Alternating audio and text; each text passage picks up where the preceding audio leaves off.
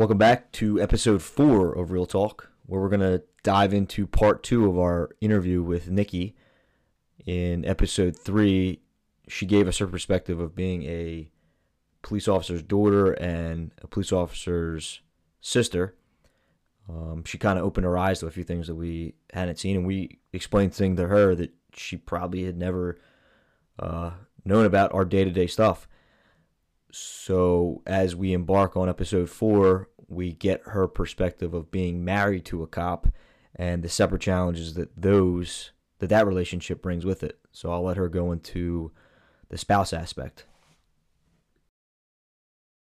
Um, I mean, this might be a good transition into being a spouse. Yeah. Um, so I mean, you know, you say you're expected to turn it off and when you get home, and I I will say that I'm guilty of that, of being expecting my husband to turn it off. And from a wife's perspective, I'm working all day as well, and then I'm coming home and potentially making dinner. Um, it depends if it's night shift or day shift. Like that's a whole different world in in and of itself as well. Um, but you know, I have a stepdaughter, so like I'm helping take care of her as well, and he doesn't see her all, the time. It's an every other week thing, and I go, especially when it's nights, I go days without seeing him. So comes home, yeah, we do expect it to be turned off because we missed him and we're excited that he's home. We're relieved that he's home. We're happy to see him. We want to spend time with him and enjoy our time with him. But he's in a different mindset and we're not getting that from him. We're not getting that time from him that we are looking forward to. Um, or we're not getting the the real him, the his real personality and Well, this. Go ahead. no, go ahead. I mean, this is how how stupid this this really is when you think about it from an outsider's perspective. As a cop, you do not want to make a decision when you get home. You do not want to tell your wife what you want for dinner. Do you want to watch whatever on TV? I don't really care because you are so mentally exhausted. You just don't you don't want to make another decision. As simple as I want string beans or corn. Like you just don't just do it. Just whatever you want. I don't care. And that's nobody's fault but ours. It's not the spouse's fault. It's not the kid's fault. It's our fault. 100% our fault. And you know, think think about this from this perspective. Most people, okay, you get up Monday morning. You don't want to go to work to begin with because you know, most people don't want to go to work, but you I don't know, you spill your coffee. Okay. So now you're like, oh, this is the way my day is going to go. So you spill your coffee, you get into work, something happened in work where you did a report last week and now your boss is reading it and he doesn't like it. You have to redo it. So now that's happening. And then something else happens. So the next thing you know, you, you have all these things that are building stress inside of your, um, your Monday, we'll say. And you go home aggravated and annoyed rightfully so because that's how most people function. Like i go to bed i get up i go to work i'm having a bad day. I go home i'm, I'm aggravated and i'm annoyed because i had a bad day at work. Now let's say you had a domestic now you're not married to a cop. Let's say you had a domestic with your spouse because of all this you got into an argument he had a bad day you had a bad day okay now you bring us into the, the mix and now i have to figure out how to solve your problem and then that stress is building up on me. Now I have to do that 10 more times today. And then on top of that, I have to go do burglar alarms. I have to maybe go to a car accident. Then I have to listen to my supervisor yelling at me because my report wasn't done on time. So that's where all the stress comes at in at. And everybody goes through it. But with cops, it's exaggerated. And unfortunately, the blame is always put I to say blame, but you're taking it out on the family, and it's it's all on us.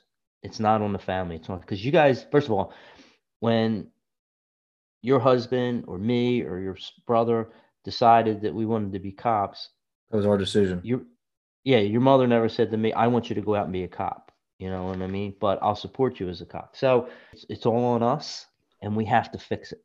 It has to be fixed because this is causing divorces, it's causing domestics, it's causing homicides between spouses, it's causing financial ruins, it's destroying lives. And again, I'm seeing it now on the outside, and I'm actually liking it because I feel like I can actually do something about it.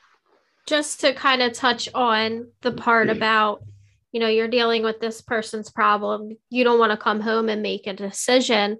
All my life like i heard moms and you you know talking and you would say oh i deal with people's problems every day. I don't want to come home and deal with problems here. And now i hear that from my husband. I you know i want to say i understand it but i get what he's trying to say i get what you were trying to say but at the same time you're still a father, you're still a husband, you still have a life outside of work. And, you know, I'm sure that it's probably difficult to to be dealing with everyone's problems throughout the day and then come home and deal with other problems. It's just hard to because it, it all falls on one person, I guess. Essentially in a family like or a marriage, you kind of become a single parent in a way um, because you know you're you're wanting to take that weight off of the officer you know especially when they just get home from a shift um, and even on their days off because you know that it's just not one more thing they want to deal with as bad as that sounds. Um, you know you're you're playing teacher and helping do homework and making sure all of their schoolwork is done that needs to be done. Um, you know you're cooking dinner you're cleaning up you're keeping the house in order. If you have pets you're taking care of them. Um, you know and this isn't to say that the spouse isn't doing anything but i do feel like the bulk of it is falling on the wife or i guess maybe the husband the husband if the wife is the officer. Um, and then there's the weekends when the officer is working and the wife wants to do something whether it's with the family, with the kids, or just going out with friends. Like you're single in a way because you're going and doing all of these things by yourself because you don't want to miss out or you have to take the kids somewhere to sports to birthday parties things like that so you kind of just get used to being alone to do things yeah, you're 100% right and like i said it's nobody's fault but our own you didn't sign up for it um, I wouldn't even necessarily say it's your fault. It's just the nature of it. And it's just, it's the job. And it's just something you have to accept. Yeah, I would, I don't want to assign fault either, uh, especially because it's still very fresh in my mind. I just came off of a weekend where I spent 36 hours at work. But I just, I, I don't want to say it's fault, but I think recognizing it, like when you're coming home and you're recognizing what you're actually going through, it makes it a little bit more manageable, I will say. Um, I know from my perspective, I'm overly tired, but I I try because I know that I'm putting all that on my wife. I know that she just spent that entire time.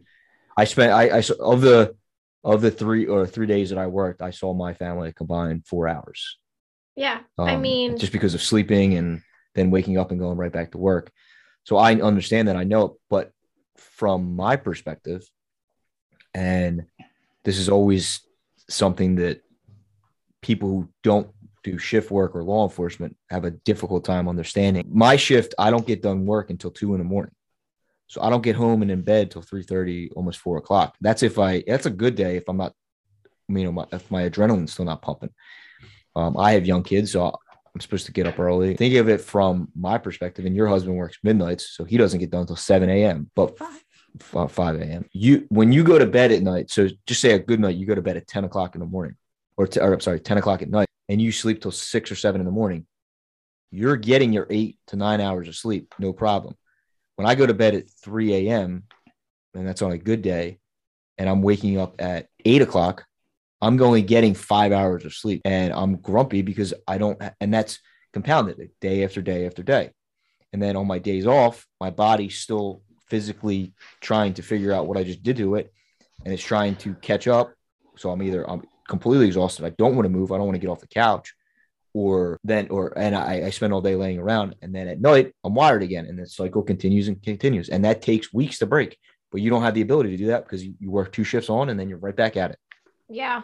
Um, it, it's funny you say five hours is what you're getting, but my husband was just telling me today the last three days, all he has had is five hours of sleep at a time, obviously.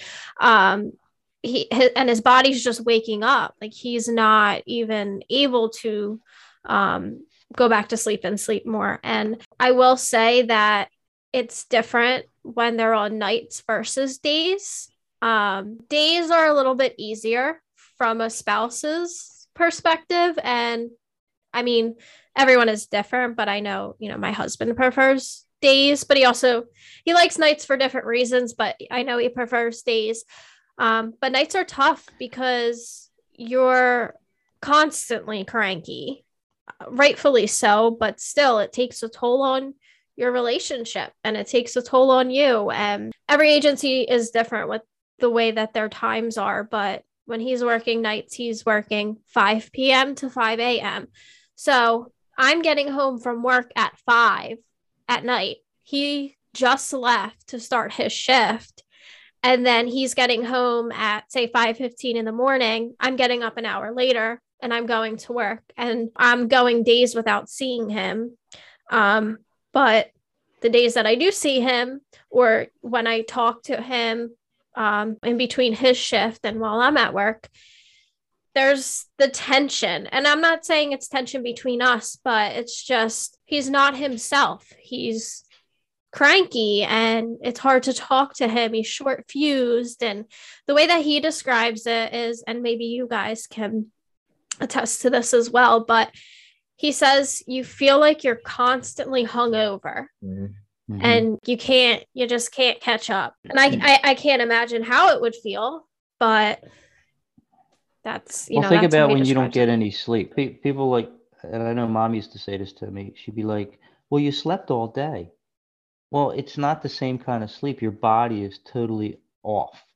Your body is designed to sleep at night, not during the day, and you're not getting that sound sleep in during the day because, you know, you can use uh, room darkening shades and stuff like that, but it's still daytime. Things feel different, and you're not designed to sleep during the day. So you're not getting a sound sleep. yeah and it's Um, like when as soon as you do start to adjust you're switching back to the other shift um, and let- let- sorry i just also wanted to add that a lot of you guys develop sleeping issues because of the back and forth and your clock internal clocks being off so like matt i know that you you have these issues and then my husband as well whereas they can't fall asleep. So you know if they're getting home from their five o'clock or six o'clock overnight shift they're laying there and then they can't fall asleep. And then they're getting anxiety because they know that they only have a certain amount of time to fall asleep and then they have to get up and they have to go to work again. Um just all it all takes a toll on you. And then when they have the day shifts their bodies are still on night shift so they're not used to going to bed at nine o'clock at night to get up for a five or six o'clock shift um, in the morning. And then you know my husband love him to death but he keeps me up um, because he can't fall asleep and he's tossing and turning and getting anxious because he's counting down the hours until he has to get up. And you how are you expected to go work 12 hours dealing with people's problems seeing the things that you see and not having any rest you have to So uh, I just wanted to jump back a couple um, sentences or whatever. So like you said, like when when he comes home, and the same with Matt, you're just laying on the couch. I don't see my family for 36 hours. Uh, all I want to do is just lay around. Well, and this is where I'm going to disagree with. It is your fault because your kids didn't see you for 36 hours. Okay, they didn't ask for that.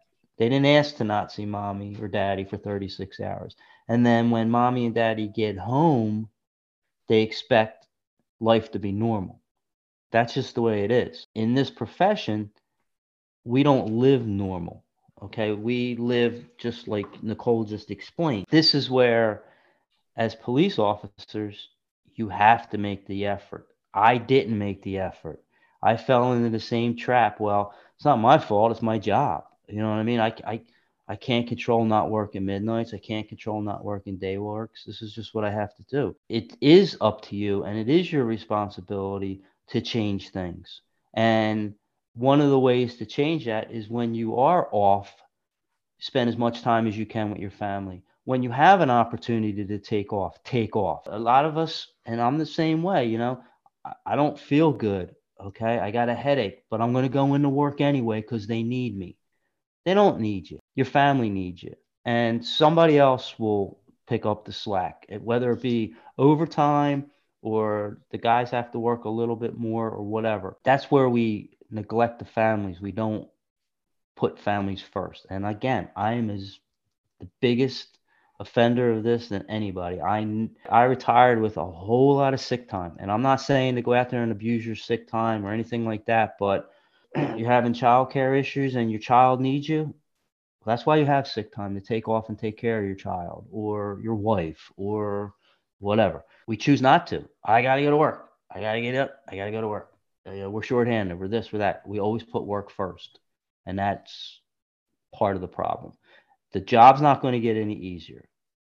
Okay. You know, when I came off the street and went into the administrative end, okay, yeah, I worked from 7 a.m. till 5 p.m. But I had a whole new level of stress, the administrative stress. I was the administrator. I was causing the stress to the patrol officers and detectives and the sergeants and so on and so forth. So I and became, and you, I became the person who created the stress for you guys. Um, phone calls, the phone calls never stop at nine o'clock at night, 10 o'clock at night, getting calls at two o'clock in the morning. So police work in and of itself, it's like being a truck driver. You can't get away from driving a truck if you're a truck driver. And it's the same thing with a police officer. If you're going to be a police officer, you can't get away from having things the way they are because that's just the job. It has to be fixed or it has to get better. I would say some some of the things that I've tried to work with or or do is or make changes again. Just the way I look at things is is one change that I've made. I'm now conscious of the fact that I'm more negative than I am positive, and bringing that to light for me has uh, has kind of helped. Um, I'm trying to, when I'm off, do other things non police related. And it was referenced in one of our earlier episodes. I try to keep up those relationships with those who are not in law enforcement. So they keep me grounded and they keep me, you know, give me that constant reminder. Um, well, a first step is the phone. Stay off the phone when you're not working. I understand when you're in a position, you get phone calls and stuff like that, and it's hard not take those calls.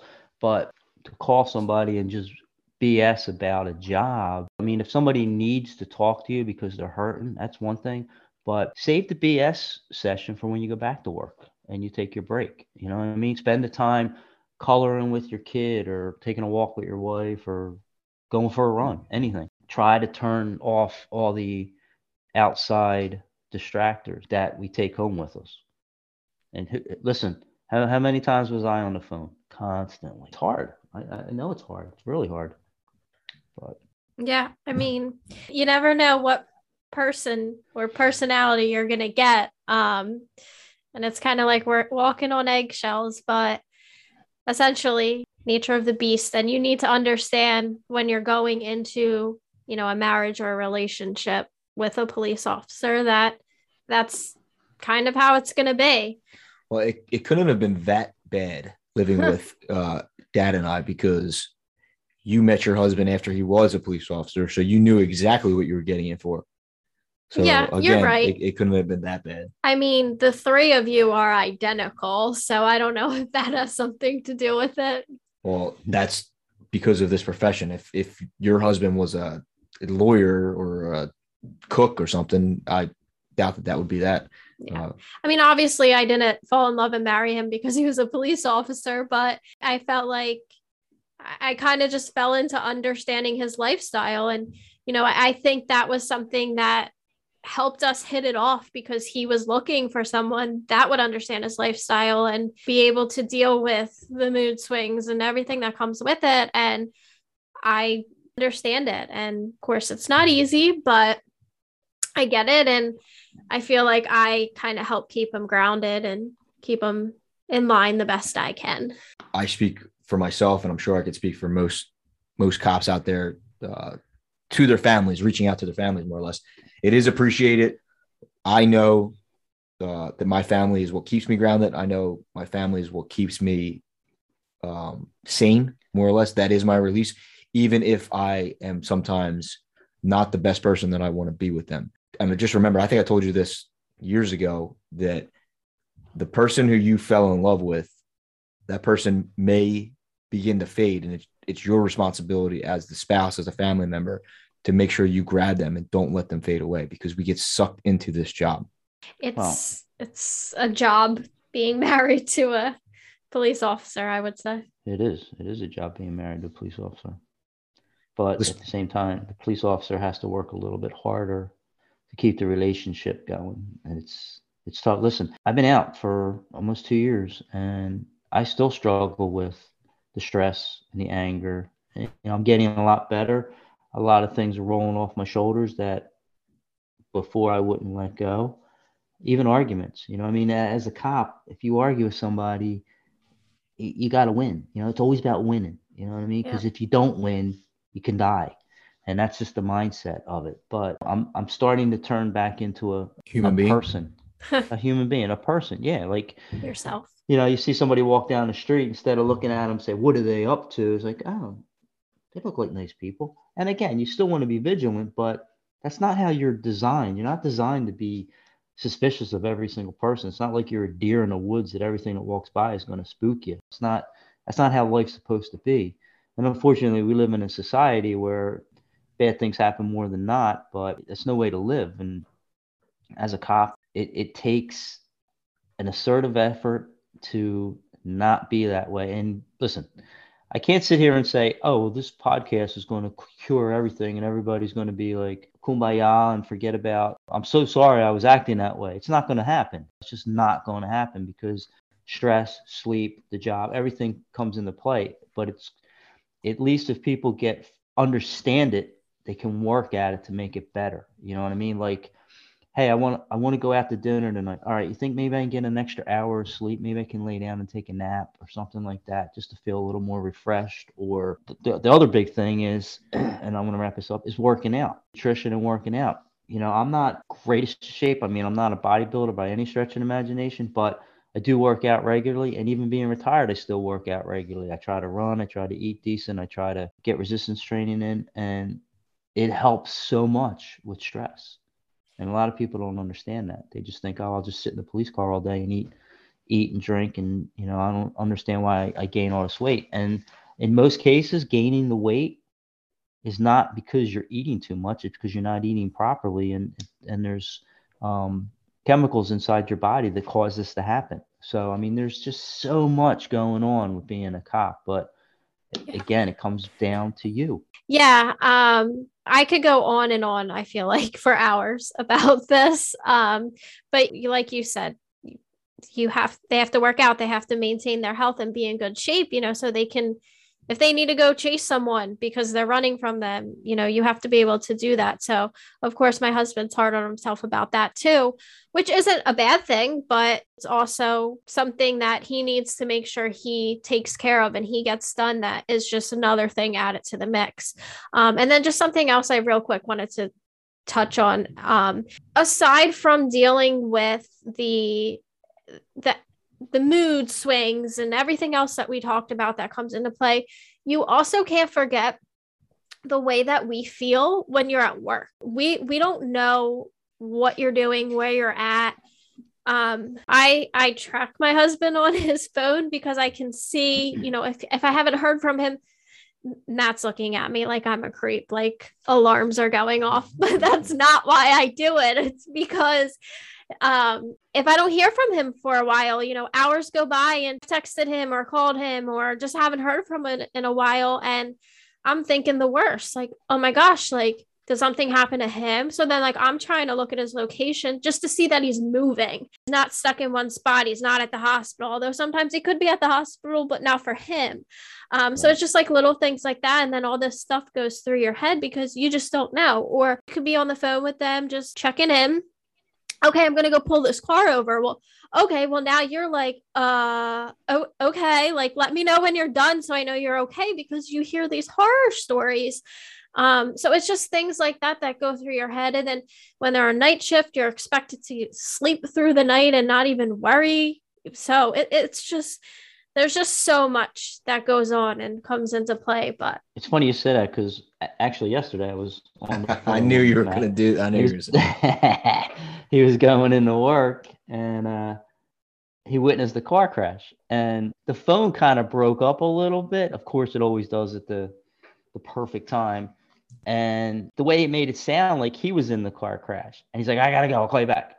Well, all right, I know you're still breathing because you told me you're going to call me back. But then I think he witnessed a car crash. I, I, don't know. I don't know if he was in it or he witnessed it. And now I'm waiting for him to call me back to tell Mom's me everything panicking. okay. And then he's already when he? he? calls me back, he's already thinking about the next thing that's happening in front of him. I, oh, there's a car driving in front of me like an idiot. I got to pull him over. Well, wait a minute. What that car? uh, that's no big deal. I just, you know what I mean? But I see what you're saying. But like again, going back to the cops, it's you laugh and say, "Oh, I, I stalk him, uh, find my phone or whatever." But wait till wait till your brother's daughter goes out by herself for the first time, and uh, he doesn't know where she's at. He'll be stalking her just as much. But getting a text message is nice. Just like, "Hey, I'm okay. I'm just driving around. I'm just this. I'm just that." Every you know, every hour, every couple hours, just to let you know. Like mom used to get mad at me when I would um we work three to ones. We would go out after work, just kind of unwind. Everybody would just kind of like, all right, I need I need hmm. some me time. I would go out and have a couple of beers, some wings or something, and then go home. Well, so a lot of times we didn't make the decision to go out until like 11:30 at night. If everybody was up for it, I don't want to call your mom at 11:30 and yeah, you didn't have up. cell phones back then to like shoot her a text if she wakes up and looks at it. Yeah, exactly. So, you know, I would just go and she would like, I come home at three o'clock in the morning, she'd be all mad at me. And so that would start a fight. And I'm like, well, I don't want to wake you up. Well, I don't care if you wake me up. Well, then I wake you up, you're going to get mad at me because I woke you up. And now you're going to be like, why don't you just come home? Now I'm not going to want to go out because I feel bad. So it's just a vicious cycle. I mean, I personally would never be mad. I know it's different now. You know, you could send a text or something, but he he is really good with that. Um, with giving updates like just checking in or you know, I love you or I'm just running up to the jail, whatever um, for those of you out there that might not be thinking of doing that it just it really puts our mind at ease and it makes us feel a little bit better. It's funny like you hear from the public on social media and, and, and whatever and everybody's always got something to say about a cop. Oh i saw a cop sleeping in a car. Well here's a what we just spent the last hour and a half on explains why the cop was sleeping in his car. And then the other thing is well is he making personal phone calls. Yeah, he's letting his wife know that he's okay. Is that all right with you? Like mm-hmm. people don't understand the psychological and physical part of the job. They just think it's like again going to work and then coming home and there's nothing nothing else. Like they don't understand all that kind of stuff. So we could go on for hours and hours and hours with this. Yeah, we might need a part two. yeah, we're, yeah. we're happy to have you back for a part two. I'm uh uh, very thankful that you agreed to do this. I know it's some personal information you're you know putting out there and feelings, but I think it's very informative. Some of the conversations that we've just had, we've never had in the 20 plus, well, 26 plus years of uh, being a law enforcement family. So again, I, I thank you. Um, I'm all about doing a, a, part two. Hopefully it was a little uh, informative for everybody. Yeah. No, I appreciate you having me. Honored to be your first guest. Hopefully I yeah. uh, gave some insightful information and situations and whatnot.